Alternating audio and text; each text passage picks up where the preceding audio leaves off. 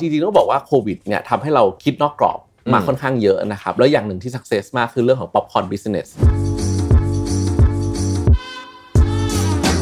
สอง0 1 9เนี่ยเราขายป๊อปคอร์นในโรงเนี่ยประมาณปีหนึ่งประมาณ 3,000 ล้าน เท่าเท่าไหร่นะครับ3,000 ล้านครับสามพันล้าน3,000 ล้าน สิ่งที่เป็นโจทย์ของผู้สร้างคือว่าทำยังไงเนี่ยเราจะสร้างคอนเทนต์ที่ถูกใจคนดูได้มากขึ้นอืมเข้าใจคนดูได้มากขึ้น แล้วก็ทำให้เขารู้สึกว่าเขารู้สึกว่าเขาจ่ายเงินไปเนี่ยเขาได้สิ่งที่กลับมาเป็น entertainment เนี่ยที่คุ้มค่า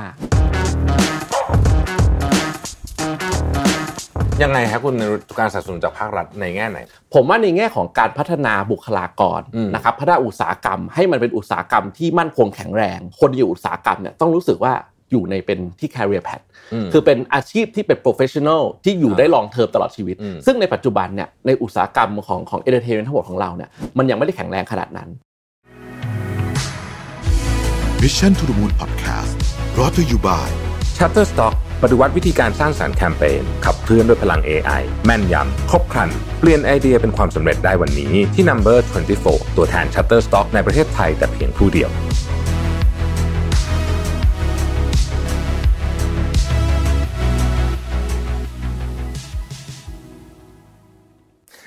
สวัสดีครับ ยินดีต้อนรับเข้าสู่ MM Interview นะครับวันนี้ผมอยู่ที่เมเจอร์ที่ Paragon นะฮะซึ่งต้องบอกว่าคึกคักสุดๆ เลยเพราะว่าวันนี้เป็นวันแรกที่หนังอวตารเข้าฉายนะครับมีกิจกรรมอะไรเต็มไปหมดเลยคนเยอะมากเลยนะฮะวันนี้เรามาคุยกันถึงเรื่องของภาพยนตร์นะครับเพราะว่าในช่วง2-3ปีที่ผ่านมาเนี่ยเราจะเห็นว่าคนก็ไปดูหนังน้อยลงนะจากโควิดนะครับช่วงนั้นก็จะมีช่วงหนึ่งที่ภาพยนตร์โรงภาพยนตร์ต้องปิดเลยนะฮะแล้วก็หลายคนก็ไม่กล้าใช้ชีวิตนอกบ้านนะครับซึ่งสิ่งนี้เองเนี่ยก็ส่งผลทำให้แพลตฟอร์มสตรีมมิ่งเข้ามามีบทบาทสำคัญมากขึ้น เรียกได้ว่าเป็นความท้าทายใหญ่ที่สุดเลยมั้ง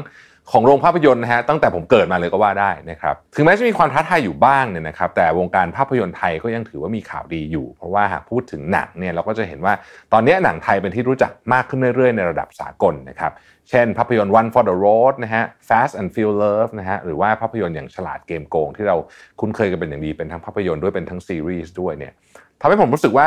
นี่แหละคือโอกาสที่จะทำให้ประเทศไทยสามารถสร้าง soft power ผ่านภาพยนตร์และ entertainment ได้นะครับเพราะถ้าตอนนี้เรามองถึงประเทศต้นแบบของเอเชีย อย่างเช่นเกาหลีใต้เนี่ยนะฮะเราก็ต้องยอมรับว่าภาพยนตร์เขาเนี่ยเป็นส่วนสำคัญจริง ๆ ในการสร้างซอฟต์พาวเวอร์นะครับนอกจากนี้อีกสิ่งหนึ่งนะครับที่คนจะได้รู้จักประเทศและวัฒนธรรมของเราได้เนี่ยก็คือการเป็นเจ้าภาพเทศกาลภาพยนตร์นั่นเองคล้ายๆภาพยนตร์เมืองคานส์สิ่งนี้เป็นต้นเนี่ยนะฮะ และในปีนี้เนี่ยเราก็จะมีนิทรรศการใหญ่ของวงการภาพยนตร์วนกลับมาอีกครั้งหนึ่งหลังจากห่างหายไปหลายปีเพราะโควิดเนี่ยนะครับนั่นก็คือ CineAsia 2022 นะครับเรียกว่าได้ว่าเป็นงานที่มีผู้ประกอบการในแวดวงอุตสาหกรรมภาพยนตร์เนี่ยทุกภาคธุรกิจเลยนะฮะมาร่วมงานตั้งแต่สตูดิโอโรงหนังผู้สร้างอะไรทั้งหมดเลยเนี่ยนะครับและแน่นอนว่ามีธุรกิจสำคัญในไทยที่ได้ร่วมเป็นเจ้าภาพในงานนี้ด้วย ซึ่งถือเป็นโอกาสที่ดีมากๆ ที่เราจะนำเสนอภาพยนตร์ไทยให้เป็นที่รู้จักมากยิ่งขึ้นนะครับ วันนี้เราจะมาพูดคุยกับผู้ที่มีส่วนเกี่ยวข้องในครั้งนี้นะครับ ว่าเราจะมีวิธีการส่งเสริมและผลักดันซอฟต์พาวเวอร์ของอุตสาหกรรมหนังไทย ร่วมกับการเป็นเจ้าภาพ CineAsia 2022 อย่างไรนะครับ พร้อมเจาะลึกกลยุทธ์ในการทำธุรกิจโรงหนัง ท่ามกลางปัญหาใหญ่ที่เกิดขึ้นในช่วง 2-3 ปีที่ผ่านมานะครับและทิศทางของโรงภาพยนตร์หลังจากนี้นะครับ วันนี้ผมได้รับเกียรติอย่างยิ่งเลยนะครับ จากคุณนรุตเจนสนองนะครับ ท่านเป็นรองประธานเจ้าหน้าที่บริหารฝ่ายการตลาดบริษัทเมเจอร์ซินิเพล็กซ์กรุ๊ปจำกัดมหาชนครับ สวัสดีนะครับคุณนรุตสวัสดีครับ สวัสดีครับพี่ สวัสดีครับ สวัสดีครับ โอ้ นิวดีใจมากเลยที่ได้มาคุยกันในวันนี้นะครับเพราะคิดครับว่ามีเรื่องที่อยากจะอัปเดตในแวดวงภาพยนตร์ เยอะมากเลยครับะยินดีแต่แล้วครับพี่ครับผมแต่ก่อนอื่นเนี่ยก่อนจะเข้าไปในเรื่องของแวดวงภาพยนตร์เนี่ยอยากจะชวนคุยถึงเหตุการณ์สักสองสปีที่ผ่านมาช่วงโควิด หน่อยว่าครับทางเมเจอร์เนี่ยเอิ่ม ก็คงต้องเจอปัญหาเยอะแหละนะฮะแล้วก็เราปรับตัวยังไงบ้างแล้วช่วงนั้นสถานการณ์เป็นยังไงบ้างครับครับ ก็เรียกว่า 2 ปีที่ผ่านมานี่เราหนักหนาสาหัสอยู่อืมค่อนข้างมากนะครับครับ ปีแรกที่เราโดนเลยเนี่ยเขาเรียกว่ายังมีโอกาสได้เปิดโรงภาพยนตร์บ้างอืมนะครับ แล้วก็คอนเทนต์เนี่ยก็ยังมีหนังไทยอยู่บ้างครับนะครับวันปีแรกเนี่ย ข้อดีของเราคือเราเราเป็นเอ่อโรงภาพยนตร์ที่ผลิตคอนเทนต์หนังไทยด้วยนะครับหนังไทยก็ได้เติบโต market share ก็ค่อนข้างดีนะครับในปีแรกก็ถือว่าเราเรียกว่าพอพอไปอยู่ได้นะครับพอปีที่2เนี่ยปีที่ 2 ที่เกิดโควิดเนี่ยอืมก็เป็นปัญหาอีกแบบหนึ่งครับนะครับเพราะว่าฮอลลีวูดเองเนี่ยก็ปริมาณหนังน้อยลงอ่านะครับเพราะเนี่ยมันก็จะเป็นปัญหาอีกแบบหนึ่งซึ่ง 2 ปีเนี้ยเอ่อ ปัญหาสองแบบเนี่ยเราก็ต้องแก้ไขเอ่อแต่ละปีไม่เหมือนกันนะครับก็คือเรื่องของการที่จะต้องเอ่อ lead องค์กรด้วยนะครับปรับ strategy ขององค์กรนะครับอันที่หนึ่งอันที่สองก็คือเรื่องของตัวคอนเทนต์เนี่ยเราก็หันมาโฟกัสเรื่องหนังไทยมากขึ้นอืมนะครับเพราะหนังไทยพวกเนี้ยต้องเรียนว่านอกจากที่จะขายที่โรงแล้วเนี่ยเราก็ไปขายสิทธิ์ให้กับสตรีมมิ่งด้วยอืมนะครับแล้วก็จริง ๆ ต้องเป็นพาร์ n เนอร์ชิพกับสตรีมมิ่งเหมือนกันอืมนะครับอืมเพราะว่าเงินที่เราขายสิทธิ์สตรีมมิ่งเนี่ยค่อนข้างเอ่อ value ค่อนข้างสูง แล้วก็ครับสุดท้ายเนี่ยเราเอาเงินพวกเนี้ยมาผลิตหนังต่อในอนาคตด้วยอืมนะครับอืมครับ ก็เรียกว่า ผ่านมาได้น่าจะเป็นประสบการณ์ที่ทุกครับคนคงจะจดจำไปอีกนานอีกนานมากเลยครับ อีกนานอีกมากนานเลยครับมาก ก็ยินดีด้วยนะครับที่ตอนนี้กลับครับมาคึกคักจะชวนคุยเรื่องอุตสาหกรรมภาพยนตร์ไทยสักนิดหนึ่งครับนะได้เลยครับที่ผ่านมาเนี่ยอุตสาหกรรมภาพยนตร์ไทยก็มีภาพยนตร์หลายเรื่องนะครับที่เอ่อเรียกว่าได้รับการยอมรับระดับนานาชาตินะคครัรับบอย่าง One for the Road นี่ได้ครับอบงกาไวมาช่วยทำด้วยใช่ไหมครับฮะหรือว่าอีกเรื่องหนึ่งที่ผมชอบมากคือฉลาดเกมโกงซึ่งตอนนี้ครับฮอลลีวูดก็ซื้อครับลิขสิทธิ์ไปทำแล้วเนี่ย คุณนรุตมองภาพของภาพยนตร์ไทยในอนาคตต่อจากเนี้ยเป็นยังไงบ้างครับครับคือผมมองว่าอนาคตของหนังไทยเนี่ยค่อนข้างดีมากอืมนะครับคือต้องเรียนว่าตอนนี้เนี่ยเอ่อเราเราผลิตหนังเองเนี่ยแล้วเราส่งไปต่างประเทศค่อนข้างเยอะอืมนะครับอย่างเอ่อล่าสุดเนี่ยเราจัดงาน CineAsia ด้วยครับนะครับงานนี้ก็มีผู้ประกอบการโรงภาพยนตร์เอ่อทั่วเอเชียเลยมาดูหนังครับไทยเรานะครับแล้วก็เราก็มีเอ่อเรียกว่า Thai movie session showcase อืมนะครับคือเล่าเรื่องหนังปีหน้าว่าหนังไทยจะมีอะไรบ้าง นะครับแล้วก็มีผู้ประกอบการโรงภาพยนตร์หลายเจ้าเนี่ยก็เข้ามาสอบถามนะครับแล้วก็สนใจหนังปีหน้าของของเราค่อนข้างเยอะอืมนะครับอย่างปีหน้าเราก็จะมีแสงกระสือภาค2นะครับมีขุนพันธ์ครับนะครับเอ่อมี4 Kings ภาคต่อด้วยอืมนะครับหนังพวกนี้เนี่ยก็เป็นหนังที่เอ่อในเอเชียด้วยกันเองเนี่ยก็ค่อนข้างที่จะสนใจมากนะครับเพราะเนี่ยผมมองว่าอนาคตของหนังไทยเอ่อค่อนข้างค่อนข้างดีนะครับอย่างที่สองคือตอนนี้เนี่ยผู้เล่นสตรีมมิ่งในเมืองไทยเนี่ยเยอะขึ้นเรื่อยๆใช่นะครับเจ้าใหญ่ ๆ เลยก็คือทั้ง Netflix Prime Video ครับนะครับหรือเจ้าที่อยู่มานานอย่างทั้ง AIS อืมนะครับ True ต่างๆเนี่ยก็ แข่งขันค่อนข้างสูงครับนะครับเพราะเนี่ยข้อดีก็คือว่าทุกคนเนี่ยอยากได้คอนเทนต์ไทย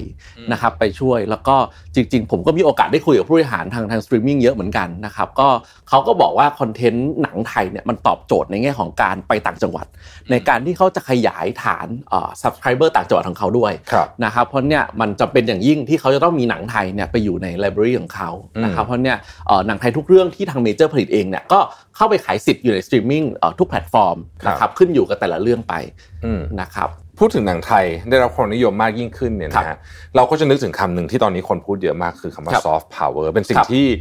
ทางภาครัฐเองครับแล้วก็ภาคเอกชนเอง แล้วก็ผมคิดว่าคนไทยเองเนี่ยอยากจะครับผลักดันเรื่องนี้ครับมากๆเลยครับนะฮะซึ่งหนังก็เป็นเรียกว่าน่าจะเป็นหัวหอกอันหนึ่งใช่ครับใช่ไหมใช่ครับฮะน่าจะเป็นหัวหอกใช่ครับอันหนึ่งเนี่ยใช่ครับ คุณคุณนุชคิดว่าเราเรามีโอกาสอืมขนาดไหนกับการพัฒนา soft power นี้แล้วมันต้องการองค์ประกอบอะไรบ้างครับก็เดี๋ยวผมจะเล่าให้ฟังนิดหนึ่งว่าสิ่งที่เรามองเป็นโรโมเดลนะครับครับก็คือต้องต้องบอกว่าเกาหลีใต้เนี่ยเป็นประเทศที่เราใช่ใช่เป็นต้นแบบเลย เราอืมอยากจะไปอืมให้ได้ถึงเกาหลีใต้นะครับใช่ เราก็เลยไปศึกษาดูว่าองค์ประกอบของเกาหลีใต้เนี่ยที่มันสักเซสมีอะไรบ้างครับนะครับอย่างหนึ่งเนี่ยก็คือบุคลากรอืมซึ่งเป็นส่วนที่สำคัญมาก ๆ เลย ในในการผลิตภาพยนตร์ครับนะครับแล้วเกาหลีใต้เองเนี่ยทางรัฐบาลเนี่ยเขาสนับสนุนให้บุคลากรในวงการภาพยนตร์เนี่ยอืมเอ่อมีเขาเรียกว่า career path ที่ชัดเจนอืมนะครับเพราะเนี่ยทุกคนที่อยู่ในองค์ประกอบของอุตสาหกรรมภาพยนตร์ของเกาหลีใต้เนี่ยทุกคนเอ่อถือว่าเป็น career ไม่ใช่ job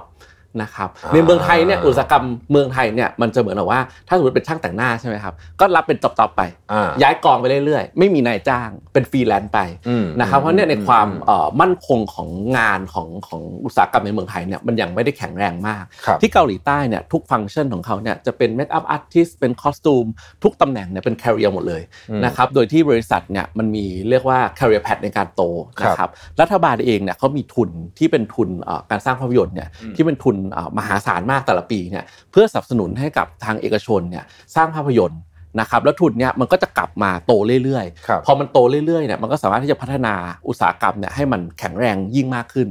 นะครับถ้าเราจะดูประเทศในเอเชียที่เรานอกจากเกาหลีใต้เนี่ยที่แข็งแรงมากๆเลยนะครับก็คือญี่ปุ่นอืมญี่ปุ่นเกาหลีใต้จีนนะครับมีอินเดียประเทศหนึ่งสี่ชาติเนี้ยเอ่อจะเห็นว่าอุตสาหกรรมเอ่อภาพยนตร์เขาเนี่ย โตมากแล้วก็ใหญ่มากเนี่ยอืมสาเหตุหนึ่งก็คือว่าอุตสาหกรรมที่เป็น local content ครับนะครับแข็งแรงมากอืมนะครับเวลาเราไป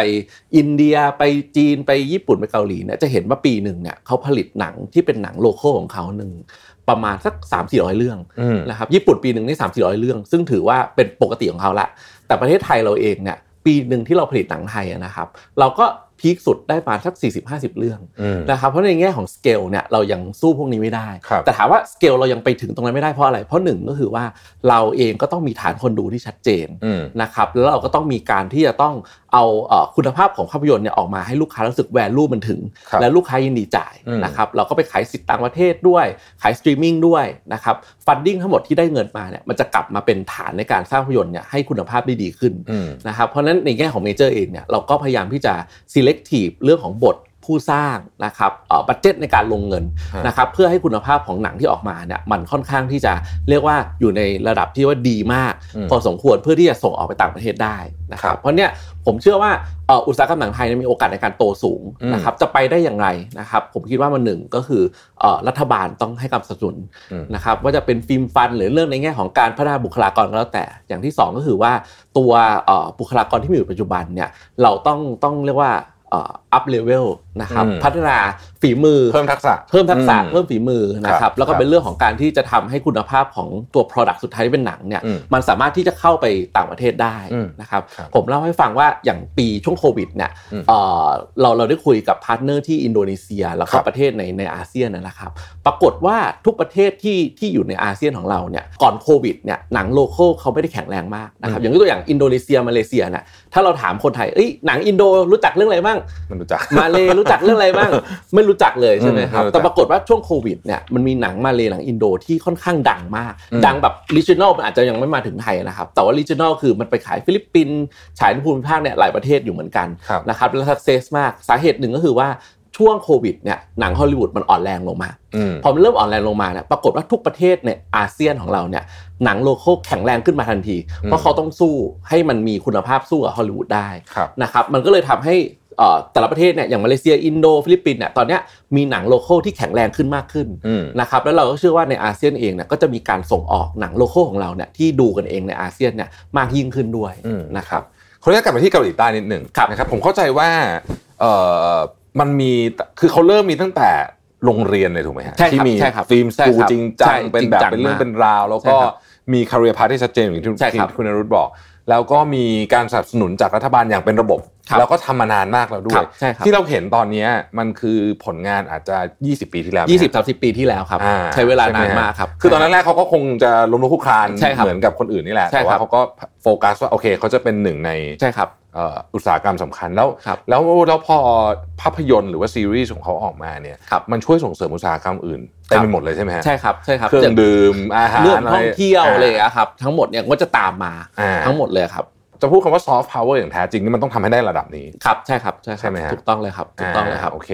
เมื่อกี้เมื่อกี้คุณนุ้บอกว่าเราจะมีการจัดงานเอ่อ CineAsia ที่ครับทางเมเจอร์ซีนีเพล็กซ์ครับจะเป็นเจ้าภาพเนี่ยนะฮะครับเล่าเรื่องงานนี้ให้ฟังหน่อยได้ไหมครับว่าเป็นงานอะไรคือเอ่องาน CineAsia ต้องบอกว่าเป็นงานระดับภูมิภาคเอเชียเลยครับนะครับถามว่าคนที่มาร่วมงานส่วนใหญ่เนี่ยจะเป็นเจ้าของโรงภาพยนตร์ แล้วก็อืมเจ้าของสตูดิโอฮอลลีวูดเนี่ยทั้งหมดมาเจอกันครับนะครับจุดประสงค์ของงานที่เราจัดเนี่ยเพื่อที่จะทำให้เจ้าของโรงกับเจ้าของหนังเนี่ยมาวางแผนร่วมกันว่าปีหน้าเนี่ยเราจะโปรโมทภาพยนตร์ยังไง ให้มันอืม success ทุกเรื่องนะครับเพราะเนี่ยงานเนี่ยเป็นงานที่เรียกว่าเราได้พบทั้งผู้ประกอบการโรงภาพยนตร์ และผู้สร้างภาพยนตร์เนี่ยพร้อมๆกันอืมนะครับทุกๆปีเนี่ยจะจัดที่ฮ่องกงครับนะครับจัดมาประมาณ26 ปีแล้วอืมนะครับล่าสุดเนี่ยมาจัดที่เมืองไทย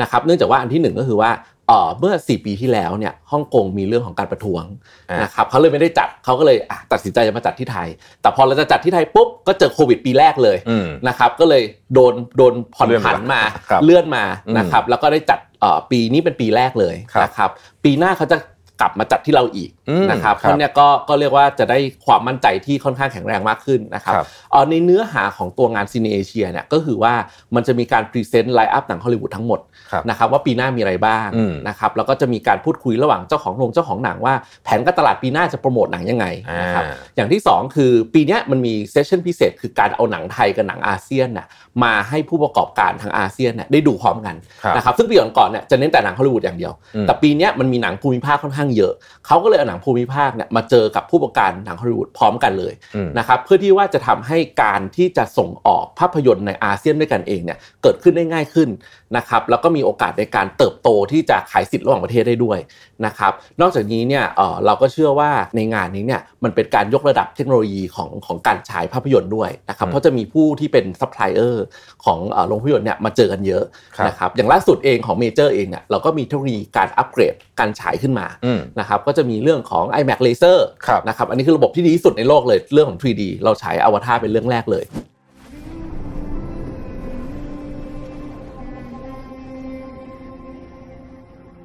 ก็จะทำที่พารากอนที่ไอคอนที่เมกะบางนาสามที่นี้เป็นเป็น high investment เลยนะครับแล้วก็เป็นมี IMAX ลงเดิมป่ะฮะเป็นโรงเดิมครับอ่าแต่ว่าอัปเกรดระบบฉายทั้งหมดเลยอ่าเป็นระบบเลเซอร์นะครับโอเคเปลี่ยน speaker เปลี่ยนเครื่องฉายเปลี่ยนทั้งหมดเลยทั้งโรครังบครับนะครับมันก็จะดีขึ้นแล้วก็คมชัดสมจริงมากขึ้นอืมอย่างอย่างสามมิติของอวตารเนี่ยต้องบอกว่ามันพุ่งพุ่งมาหาเราเลยอืมนะครับมันดีมากเลยสว่างมากเลยนะครับอย่างที่สองก็คือเราอัปเกรดเรื่องของ Screen X ครับ นะครับ Screen X ก็คือมันจะเป็นหนังฮอลลีวูด3จออาอันเนี้ยผนังข้างๆมันจะเป็นเป็น canvas และเป็นเป็นภาพภาพต่อเนื่อง 3 จอ นะครับซึ่งเราทำที่พารากอนเป็นที่แรกครับนะครับแล้วก็มีแผนที่จะทำอีกหลายสาขาเลยในอนาคตอืมนะครับอย่างที่ 3 ก็คือเราเอาเรื่องของโฮโลแกรม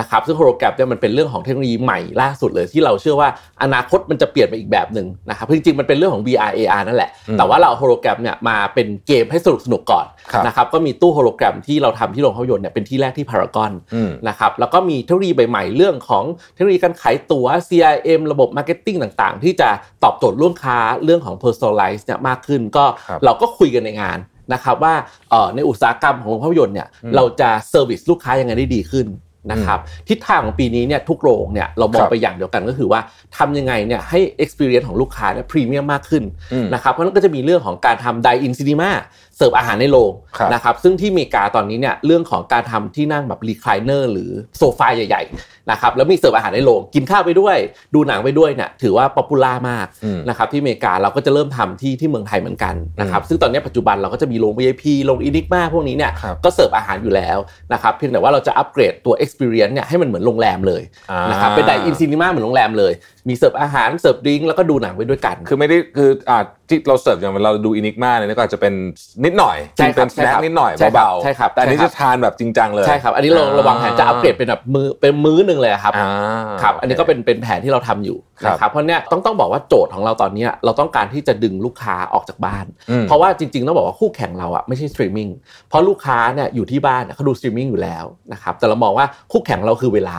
เวลาจะทำไงให้ลูกค้าเนี่ยออกจากบ้านมาเพื่อมาใช้ชีวิตข้างนอกอืมนะครับเพราะคู่แข่งเราเวลาก็คืออะไรช้อปปิ้ง จะกินข้าวหรือจะดูหนังอ่านะครับเวลามันจำกัด เพราะเนี่ยลูกค้าจะรู้สึกว่าเอ้ยเรามี option ที่จะเลือกเยอะอืมนะครับเพราะเนี่ยลูกค้าก็จะรู้สึกว่าเออเราต้องเลือกว่าอะไรที่เหมาะสำหรับเราที่สุดนะครับอืมเพราะฉะนั้นเราต้องทำให้ตัว service ของเราหรือบริการของเราเนี่ยแตกต่างกับอื่นๆทำยังไงเราถึงจะแข่งกับเรื่องกินข้าวช้อปปิ้งหรือว่าความบันเทิงอื่นๆนอกบ้านได้อืมนะครับคือโจทย์ของเรา อย่างล่าสุดเนี่ยเราเราดูตัวเลขเปรียบเทียบเนี่ยเอ่อ ประเทศไทยประเทศกัมพูชาประเทศลาวนะคครัรับบเนื่องจากว่าเมเจอร์เรามีเอ่อสาขาที่ลาวกับกัมพูชาด้วยเนี่ยอืมเราก็เห็นเทรนด์ว่าลูกค้าที่ลาวกับกัมพูชาเนี่ยเริ่มกลับมาเท่ากับปี 2019 แล้วตอนนี้นะครับ คือเดือนเนี้ยเท่ากับปี 2019 เลย เพราะเนี่ยเรารู้สึกว่าพฤติกรรมของลูกค้าจริงๆเนี่ยเอ่อชอบ entertainment นอกบ้านอยู่แล้วอ่าเพียงแต่ว่า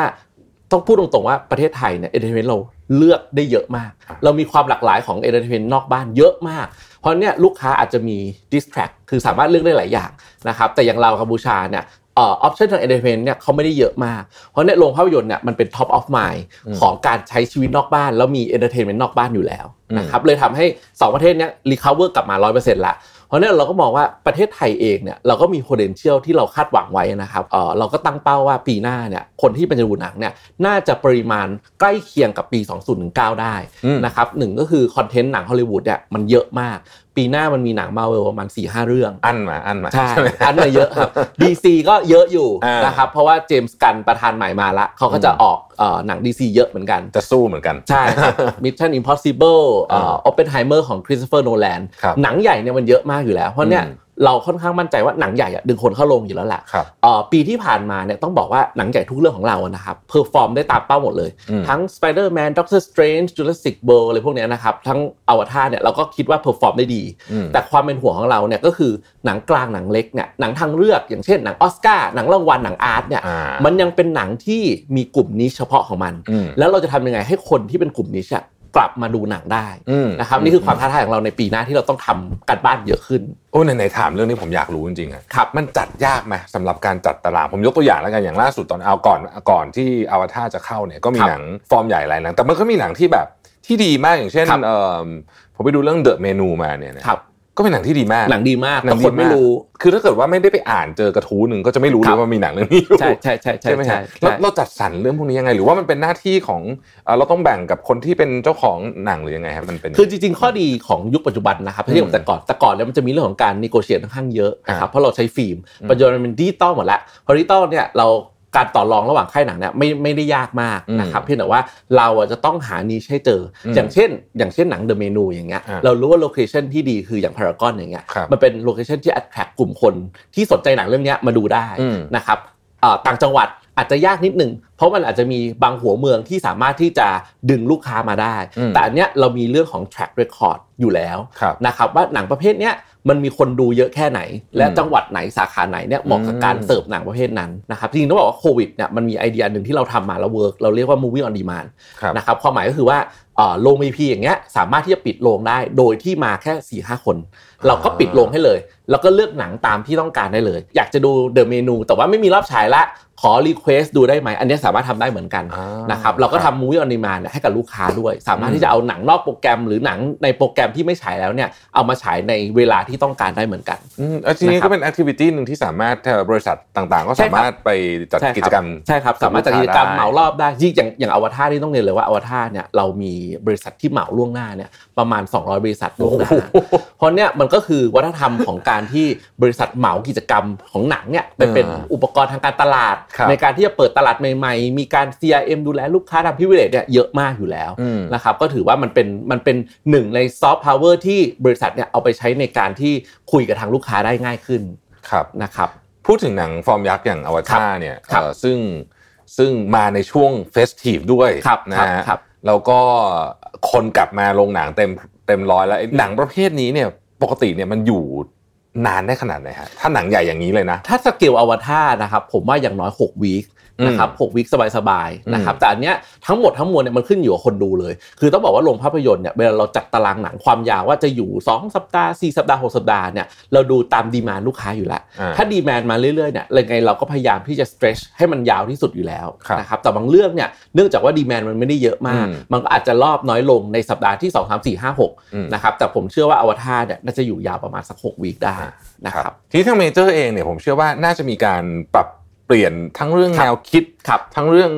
คิดทิศทางในอนาคตครับจากช่วงโควิด ซึ่งน่าจะมีเวลาในการครับเอ่อครับเอ่อปรับคิดเยอะเนี่ยนะฮะครับเอ่ออนาคตของเมเจอร์เนี่ยนอกจาครักบเรื่องเทคโนโลยีที่เราคุยกันแล้วว่าเอ่อโอเคครับจะมีการลงทุนเพิ่มในเรื่องของเทคโนโลยีครับเนี่ยเรามองเราอยากทำอะไรฮะเออจริงๆต้องบอกว่าโควิดเนี่ยทำให้เราคิดนอกกรอบมาอืมค่อนข้างเยอะนะครับแล้วอย่างหนึ่งที่ success มากคือเรื่องของ popcorn business อ๋อนะครับ popcorn business เนี่ยต้องบอกว่า 2019เนี่ยเราขาย popcorn ในโรงเนี่ยประมาณปีหนึ่งประมาณ 3,000 ล้าน นะครับคือคนที่มาซื้อตั๋วแล้วก็ซื้อ popcorn กลับบ้านเท่าเท่าไหร่นะครับ3,000ล้านครับสามพันล้านสามพันล้านโอ้โหนะครับสามพันล้านนี่คือเฉพาะคนที่ซื้อตั๋วหนัง แล้วก็มาซื้อป๊อปคอร์นไปกินอืมในโรงนะครับตอนล่าสุดเนี่ยที่เราทำนะครับเราทำป๊อปคอร์นเราเรียกว่า out of cinema business อ่าคือส่วนที่ไม่ได้กินในโรง แต่สั่งไปกินที่บ้าน หรือสั่งอื่นสั่ง delivery ได้ผมๆได้หมดเลยอืมนะครับอืมซึ่งตอนนี้เนี่ยเลทอยู่ประมาณ 50 ล้านต่อเดือนอืมนะครับซึ่งถือว่าค่อนข้างโอเคครับนะครับซึ่งเรามีเป้าที่จะโตไปมากกว่านี้อืมนะครับถ้าคิดกลมๆบอกว่าเดือนละ 50 ล้าน 12 เดือนปีละ 600 ล้านเนี่ยครับเราอยากโตไปประมาณสัก 2,500 ล้านอืมนะครับปีหน้าเนี่ยเราก็เลย aim ว่า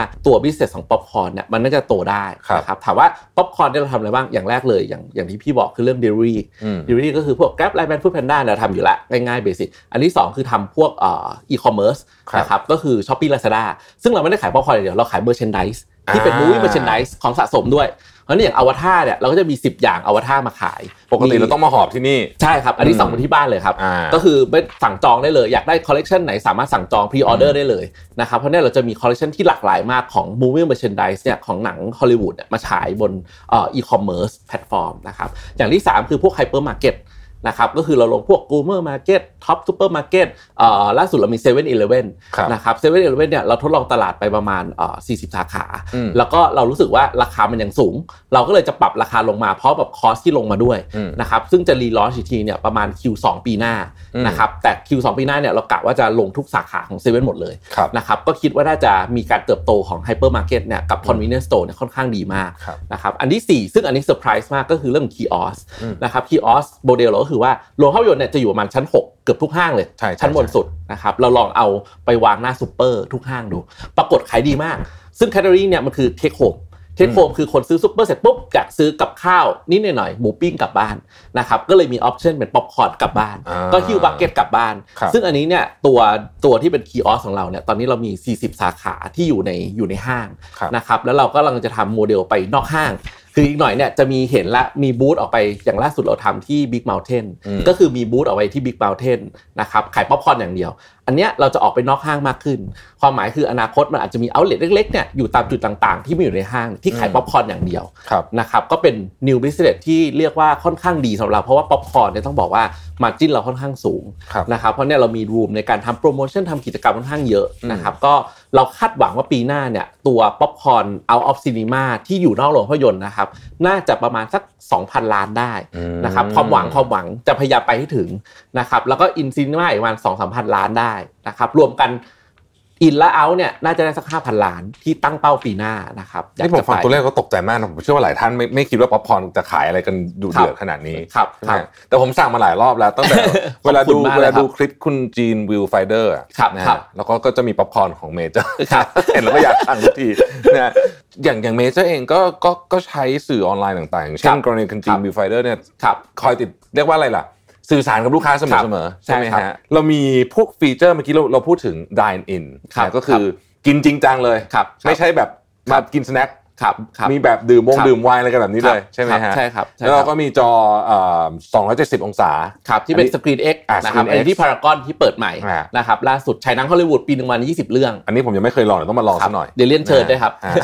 ครับได้เลยฮะยินดีมาก IMAX Laser ครับ IMAX นะครับ Laser ก็คืออันนี้เป็นลง iMac เดิมนี่แหละแต่ว่าเราอัปเกรดอัปเกรดระบบเป็นเลเซอร์แล้ว Avatar จะเป็นเรื่องแรกเป็นเรื่องแรกเลยครับเป็นเรื่องที่แรกเป็นเลยใช่ไหม IMAX Laser เอ๊ะ Avatar นี่เป็น 3D ด้วยไหมฮะเป็น 3D ครับอ่าเป็น 3D แล้วเป็น High Frame Rate ด้วยอ๋อ High Frame Rate คือภาพมันจะเนียนมันจะเนียนมากคือสมจริงมากอ๋อเสมือนจริงมากเลยครับ เพราะฉะนั้นถ้าจะให้แนะนำสมมติโอ้โหตอนนี้ Avatar ฉายทุกโรงเลยนะหมันถึงครับว่าทุกโรงแทบจะเปิดมามีอยู่เรื่องเดียวอะตอนเนี้ยครับควรจะดูอันไหนอะเอ่อถ้าชอบความสมจริงแนะนำ iMac Laser อืมนะครับ iMac Laser เราก็จะมีที่ Paragon Icon นะครับครับแล้วเดี๋ยวจะเปิดไว้กับบางนาด้วย 3 สาขาอืมนะครับถ้าชอบความอลังการแบบ 3 จอคือด้านข้างด้วย ก็แนะนำ Screen X อืมนะครับถ้าชอบเสียงใส ๆ ก็จะมีระบบ Atmos นะครับที่เสียงมันจะรอบทิศทางด้วยนะครับอืมลงทั่วๆไปเนี่ยตอนนี้ต้องบอกว่าเมเจอร์เนี่ยเราอัปเกรดระบบเลเซอร์ค่อนข้างเยอะมากนะครับประมาณ 200 จออมนะครับที่เป็นลงเลเซอร์ละแล้วก็มีจอใหญ่ที่เรียกว่า GLS ครับ GLS คือเลเซอร์ที่จอใหญ่แบบแบบสยามพาวไล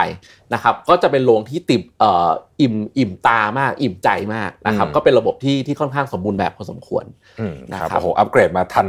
หนังทันใหอญ่วตารเลยครับทันทันดีอวเลยตารเลยครับนะใช่ฮะเลยครับแล้วนั้นถ้าทุกคนอยากลองก็มาลองเรื่องนี้นะครับครับน่าจะได้ประสบการณ์ที่ดีมากๆครับครับนะครับมาชวนคุยเรื่องเทรนด์การดูหนังมากดีกว่าครับเมื่อกี้เราบอกว่า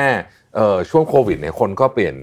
วิธีการใช้ชีวิตไปเยอะการเสพภาพยนตร์ก็เป็นหนึ่งในสิ่งที่คนเปลี่ยนไปเยอะใช่ไหมครับตอนนี้เทรนด์ดูหนังณปัจจุบันนี้เลยเนี่ยเป็นยังไงครับอ่าผมเล่าให้ฟังอย่างนี้แล้วกันครับ คือตอนตอนต่างประเทศที่เกิดโควิดใช่ไหมครับฮะเอ่อสตูดิโอฮอลลีวูดเนี่ยเขาทดลองวิธีการคือเอาหนังที่เข้าโรงเนี่ย ฉายสตรีมมิ่งพร้อมกันอ่าชนเลย ใช่อ่าชนเลย ซึ่งอันนี้เนี่ยเรียกว่าเอ่อโรงภาพยนตร์ทั่วโลกเนี่ยระส่ำระสายอ่าใช่ใช่เกิดใช่ความหวาดกลัวกันเป็นยกใหญ่นะครับอืมอันนี้คือธีมหลักที่คุยกันช่วงโควิดคือเรื่อง window window คือค่ายหนังเนี่ยมีการทดลองเอาหนังลงกับหนังสตรีมมิ่งฉายพร้อมกันเลยอืมนะครับอย่างเช่นเรื่อง Trolls นะครับภาค 2 พวกนี้เนี่ยมันเป็นการทดลองระยะสั้น แล้วเขาไปประเมินตัวเลขมาแล้วเนี่ยโอ้ไม่คุ้มไม่คุ้มเพราะอะไรหนึ่งก็คือว่าเขาใช้ budget ในการสร้างหนังสูงมาก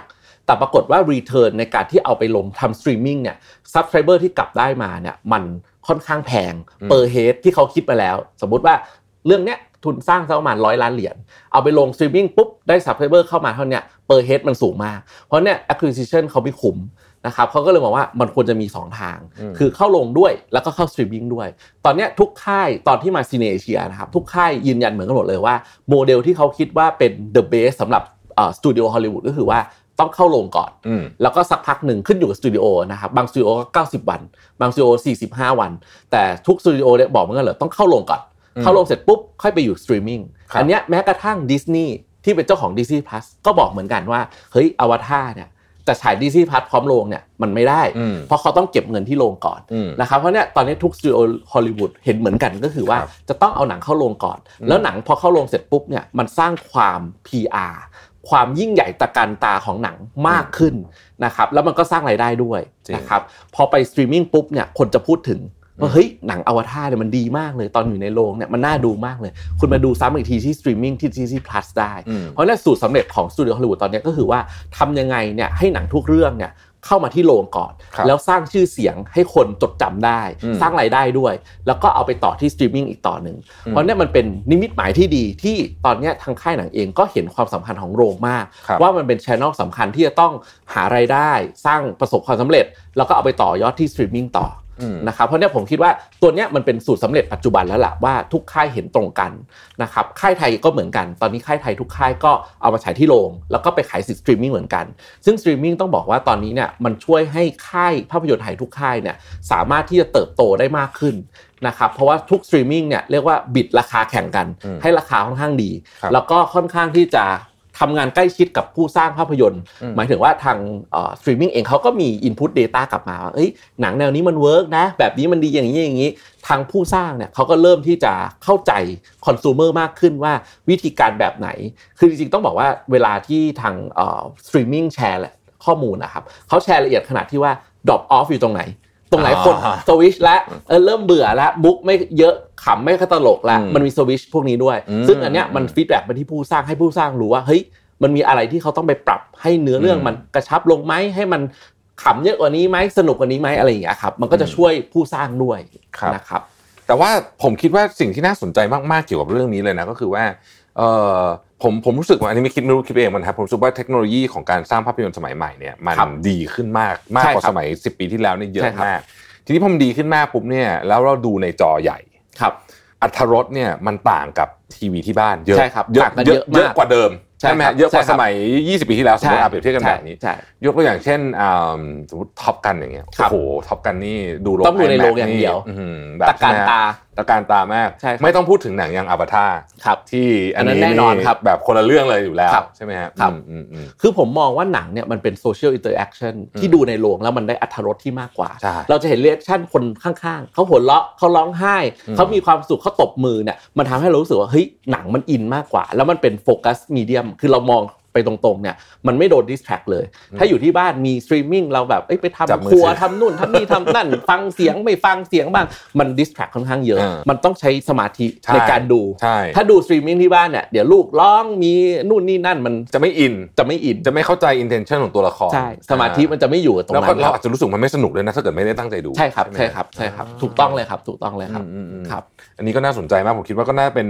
ทิศทางที่ครับที่ น่าจะไปต่อเรื่อยๆ เพราะตอนนี้ไม่มี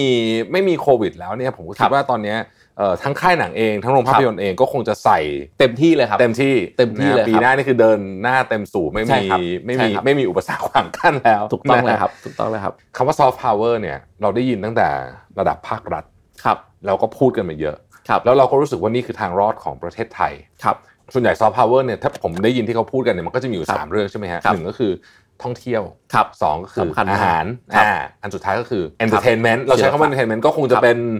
ภาพยนตร์ด้วย ซีรีส์ซีรีส์ด้ด้ววยยครับอ่ารวมๆแบบครับอ่านักร้องด้วยครับอ่าใช่ไหมครัฮะบก็เนี่ยก็เกี่ยวข้องครับในแวดวงนี้เนี่ยในความคิดเห็นของคุณในรถเนี่ยอะไรของ stakeholder แต่ละคนครับเนี่ยรัฐบาลเอ่ยใครเลยเนี่ยที่จะต้องทำเริ่มวันนี้คือจริงเราเริ่มมาแล้วล่ะแต่ว่าวันนี้จะทำยังไงให้เราไล่ตาม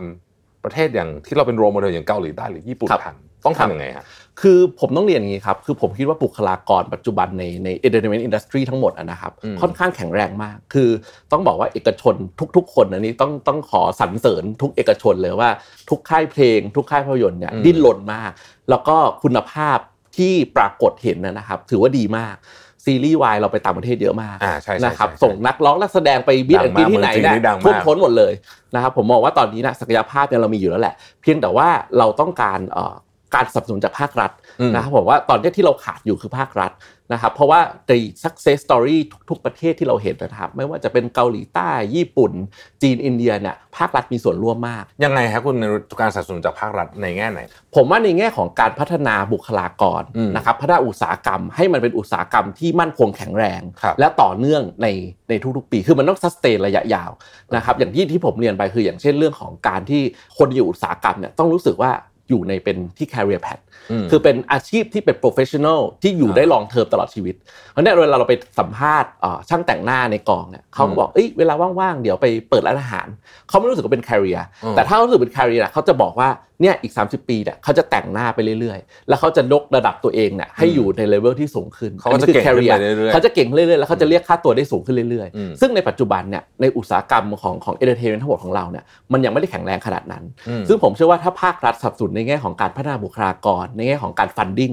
นะครับต่างๆเนี่ยมันจะช่วยให้บุคลากรของเราเนี่ยสามารถอยู่ได้ยาว แล้วก็มันเป็นเป็น institution มากขึ้นอืมนะครับอันนี้ผมว่าสำคัญมากเราต้องต่อเนื่องด้วย ต้องต่อเนื่องด้วยครับต้องไม่ใช่ sustain มาหายๆไม่ได้ใช่ครับมามาหาหายไม่ได้ครับ ต้องต่อเนื่องด้วยใช่ครับถูกต้องแล้วครับอันนี้ฝั่งภาครัฐฝั่งเอกชนคิดว่าทำเต็มที่สุดๆอยู่แล้ว ตอนนี้พยายามจะผลักดันกันสุดๆอยู่แล้วครับนะฮะแล้วใช่ก็ครับมีผมก็คิดว่าฝั่งเอกชนเองเนี่ยก็จับมือร่วมมือกันครับค่อนข้างใช่ครับเยอะอยู่แล้วใช่ไหมใช่คครัรับบใช่ครับแล้วฝั่งคนดูล่ะฮะ ผมว่าคนดูผู้ชมผู้ชม ผมว่าคนดูเนี่ยเราเราบังคับไม่ได้อืมอันนี้ต้องบอกตรงๆเลยว่าเราไม่สามารถบังคับให้คนดูบอกเอ้ยคุณไม่รู้หนังไทยสิคุณรักชาติคุณต้องดูหนังไทยมันเป็นไปไม่ได้ครับอืมอืมอืมคนดูเนี่ยเลือกอ่า base product อยู่แล้วอ่าคือเขาต้องการสิ่งที่ดีที่สุดอยู่แล้วอืมเพราะเนี่ยหน้าที่ของผู้สร้างทั้งหมดเนี่ยเราต้องเข้าใจลูกค้าแล้วครัเราบต้องสร้างภาพยนตร์หรือสร้างคอนเทนต์เนี่ยอืมที่ถูกจริตกับลูกค้าอืมมันอาจจะไม่ได้ดีสำหรับทุกคนแต่มันตอบโจทย์ลูกค้าบาง segment อืมอืมซึ่งเนี่ยผมผมเห็นได้ชัดเลยว่าอย่างอย่างเมเจอร์เองอะนะครับเราสร้างหนัง segment ที่เป็นต่างจังหวัดเนี่ยโดยเฉพาะ อย่างเช่น หนังใต้โดยเฉพาะหนังอีสานโดยเฉพาะหนังเหนือโดยเฉพาะแล้ว work มากอ่าแล้วหนังพวกเนี้ยไม่ฉายกรุงเทพเลย แล้วคนที่เป็นแต่ละภูมิภาคเนี่ยเสียงตอบรับเขาดีมาก เพราะมัน relate กับเรื่อง story ที่เขา touch ที่เขาอินอืมเพราะฉะนั้นผมคิดว่าสิ่งที่เป็นโจทย์ของผู้สร้างก็คือว่าทำยังไงเนี่ยเราจะสร้างคอนเทนต์ที่ถูกใจคนดูได้มากขึ้นอืมเข้าใจคนดูได้มากขึ้น แล้วก็ทำให้เขารู้สึกว่าเขารู้สึกว่าเขาจ่ายเงินไปเนี่ยเขาได้สิ่งที่กลับมาเป็น entertainment เนี่ยที่คุ้มค่าอืมคือต้องเรียนว่าภาพยนตร์เนี่ยมันเป็น cheap entertainment อยู่แล้วใช่คือออกนอกบ้านเนี่ยไปดูคอนเสิร์ตโอ้โหแต่ละอย่างหมื่นใช่หลายสองหมื่นพันสามหมื่นเออเป็นหมื่นอยู่แล้วใช่นะครับเราดูหนังจริงๆต้องบอกว่าต่างจังหวัด ของเมเจอร์ตอนเนี้ยนะครับ เราเริ่มต้นที่ 69 บาทอืมนะครับเป็นต่างจังหวัด entertainment ที่ major ดีมากที่ดีมากราคาถูกมากถูกมากแล้วก็ affordable ได้ด้วยใช่นะครับเพราะฉะนั้นผมว่าโอกาสของหนังไทยเนี่ยมีโอกาสที่จะโตค่อนข้างเยอะอืมแล้วมีโอกาสที่จะไปขายสิทธิ์ต่างประเทศขายสิทธิ์ให้สตรีมมิ่งหรือแม้กระทั่งที่จะให้โรงภาพยนตร์เนี่ยช่วย distribute ออกที่โรงภาพยนตร์ในเมเจอร์ทั้งหมดเนี่ยเราก็ยินดีอยู่แล้วอืมนะครับครับผมถามเพิ่มอีกนิดนึงฮะอย่างหนังไทยเนี่ยเรา เราเริ่มเห็นไหมครับว่ามันมีอ่านอกจากที่หนังตามภูมิภาคเนี่ยมันมีครับลักษณะของ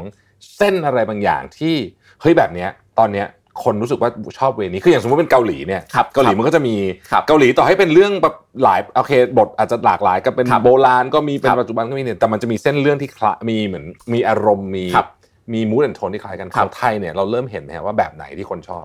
ผมว่ามันมีหลายโจทย์นะครับอืมคือต้องต้องบอกว่าโจทย์ของโจทย์ของหนังเมเจอร์เองเนี่ย เราจะเน้นหนังที่ไปต่างจังหวัดค่อนข้างเยอะครับเพราะว่าเนื่องจากว่าสาขาเมเจอร์ตอนเนี้ยเราขยายไปต่างจังหวัดค่อนข้างเยอะอืมนะครับเพราะฉะนั้นเราก็จะตีโจทย์ว่าแต่ละภูมิภาคเนี่ยเขามีความชอบอะไรที่มี value ที่ถูกจริตกับเขา เราก็ไปทำ research แต่ละภูมิภาคเพื่อสร้างหนังแต่ละภูมิภาคอืมนะครับแต่ว่าถ้าพูดถึงหนังที่ success ในอดีตนะครับที่เราเห็นก็คือว่า creativity ของหนังเนี่ยค่อนข้างสูงอืมนะครับอย่างฉลาดเกมโกงอ่านะครับหรือว่าหนังที่เป็นหนังแอคชั่น หนังองค์บากอืมนะครับพวกนี้เนี่ยเป็นหนังที่เขาเรียกว่าเป็นเอ่อวัฒนธรรมร่วมกับชาติอื่น ๆ ที่เขาเข้าใจได้ครับนะครับอย่างหนังไทยเองเนี่ยที่ตอบโจทย์ในอาเซียนด้วยกันนะครับ อย่างเช่นภูมิภาคอาเซียนเนี่ยก็คือพวกหนังคอมเมดี้อ่าหนังคอมเมดี้หนังแอคชั่นพวกเนี้ยเป็นหนังเข้าใจง่าย หนังผีอืมเป็นหนังที่เข้าใจง่าย พวกนี้เนี่ยจะตอบโจทย์ในประเทศในภูมิภาคของเราค่อนข้างง่ายอืมเพราะในสิ่งที่เราเห็นก็คือว่าเราอะต้องจับโจทย์ให้ถูกว่าเราตั้งใจจะเอาหนังเรื่องเนี้ย ไปขายใครครับถ้าเรารู้ชัดเจนว่ากลุ่มลูกค้าคือใคร รู้ว่าคนเนี้ย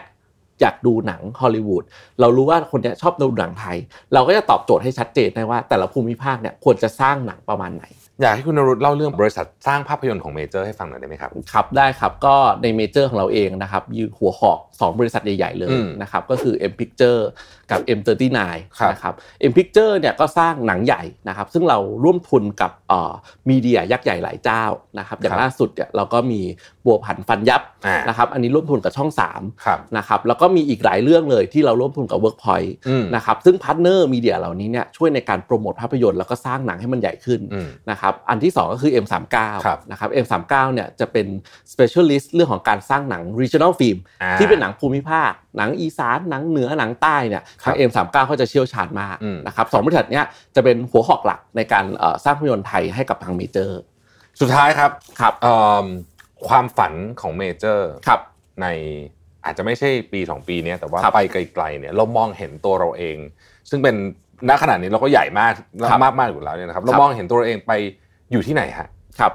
เอ่อต้องเรียนว่าตอนเนี้ยเอ่อ core business ของเราคือโรงภาพยนตร์ครับนะครับเพราะฉะนั้นเราจะทำอะไรก็แล้วแต่เนี่ยจะอยู่ที่ core business อย่างเดียว เราจะไม่ distract ประเด็นอื่นที่ไม่เกี่ยวกับ core business ของเราอืมนะครับเพราะฉะนั้นอันดับแรกก็คือโรงภาพยนตร์เนี่ยเรามองว่าโอกาสในการขยายในอาเซียนเนี่ยค่อนข้างเยอะ นะครับเรามีโรงที่ลาวที่กัมพูชาแล้วนะครับตอนนี้ตัวเลขกลับมาดีมากเลยทั้งสองประเทศครับนะครับแล้วเราก็มองประเทศอื่นในภูมิภาคอาเซียนเนี่ยที่จะขยายโรงภาพยนตร์ไปเพิ่มอืมนะครับอย่างที่สองก็คือป๊อปคอร์นเนี่ยเป็น business ที่เกี่ยวกับโรงภาพยนตร์โดยตรงอืมแล้วเราเชื่อว่าเราทำเรื่องนี้เนี่ยให้ดีแล้วก็โตได้อีกเยอะนะครับแล้วก็ partner กับเถ้าแก่น้อย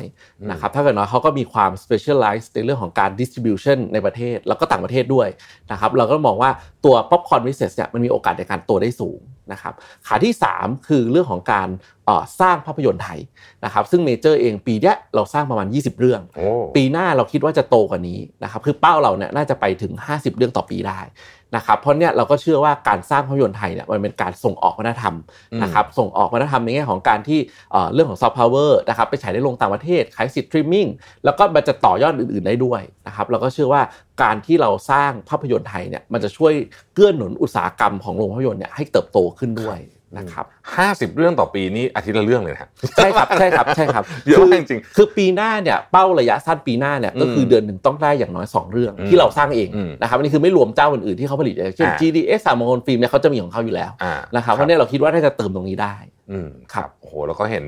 โครงสร้างซอฟต์พาวเวอร์ของประเทศไทยเริ่มมีความแข็งแรงมากยิ่งขึ้น คิดว่า เมเจอร์เนี่ยจะเป็นหนึ่งในหัวหอกสำคัญมากนะใช่ในครับในการที่เราจะใช่ครับผลักดันซอฟต์พาวเวอร์แล้วก็พาทั้งองค์คาพยพของประเทศไทยครับเหมือนวันหนึ่งที่เราฝันอยากจะเห็นครับแบบที่เป็นแบบที่เกาหลีวันนี้ใช่ครับ ถูกต้องนะครับเลยครับพี่โอ้วันนี้สนุกมากได้ได้คุยเรื่องหนังด้วยครับนะได้คุยเรื่องธุรกิจด้วย ได้คุยเรื่องเทคโนโลยีด้วยครับนะครับแล้วก็จริงๆวันนี้เราพูดกันเร็วมากเหมือนหนังกด 1.25 อยู่ตอนนี้นะฮะวันนี้ต้องขอบคุณคุณอรุณมากเลยนะได้คครัรับบขอบคุณมากครับพี่ขอบคุณครับสวัสดีครับ วันนี้เป็นการสัมภาษณ์ที่สนุกมากเลยนะครับ ได้ทั้งความรู้ได้ทั้งความบันเทิง ได้คุยเรื่องหนังหลายเรื่องเลยนะฮะแล้วก็เราได้เห็นพัฒนาการไปข้างหน้าด้วยว่าเทคโนโลยีต่างๆนั้นจะเข้ามาเปลี่ยนแปลงวงการได้ยังไงนะฮะได้คุยเรื่องซอฟต์พาวเวอร์นะครับกับวงการภาพยนตร์ไทยที่เป็นสิ่งสำคัญอย่างมาก เราพูดเรื่องซอฟต์พาวเวอร์บ่อยมากๆนะครับนี่อาจจะเป็นรูปธรรมที่จับต้องได้มากๆอีกครั้งหนึ่งนะครับแล้วก็การเป็นเจ้าภาพของงานใหญ่อย่าง CineAsia 2022 นะครับของทางเมเจอร์ในครั้งนี้เนี่ย ก็ยิ่งจะเป็นการช่วยผลักดันซอฟต์พาวเวอร์ของอุตสาหกรรมภาพยนตร์ไทยเนี่ยให้แข็งแกร่งมากขึ้นไปอีก วันนี้นะครับต้องขอขอบคุณคุณนรุตม์เจียรสนองนะครับท่านเป็นรองประธานเจ้าหน้าที่บริหารฝ่ายการตลาดของบริษัทเมเจอร์ซีนีเพล็กซ์กรุ้ปจำกัดมหาชนนะครับที่มาพูดคุยแลกเปลี่ยนความคิดเห็นกับเราในวันนี้นะครับ ขอบคุณและสวัสดีครับ Mission to the Moon Podcast Presented by Number 24 ตัวแทน Shutterstock ในประเทศไทยแต่เพียงผู้เดียว ให้ทุกการใช้งานลิขสิทธิ์เป็นเรื่องง่าย สร้างสรรค์ด้วยความมั่นใจ It's not stock it's Shutterstock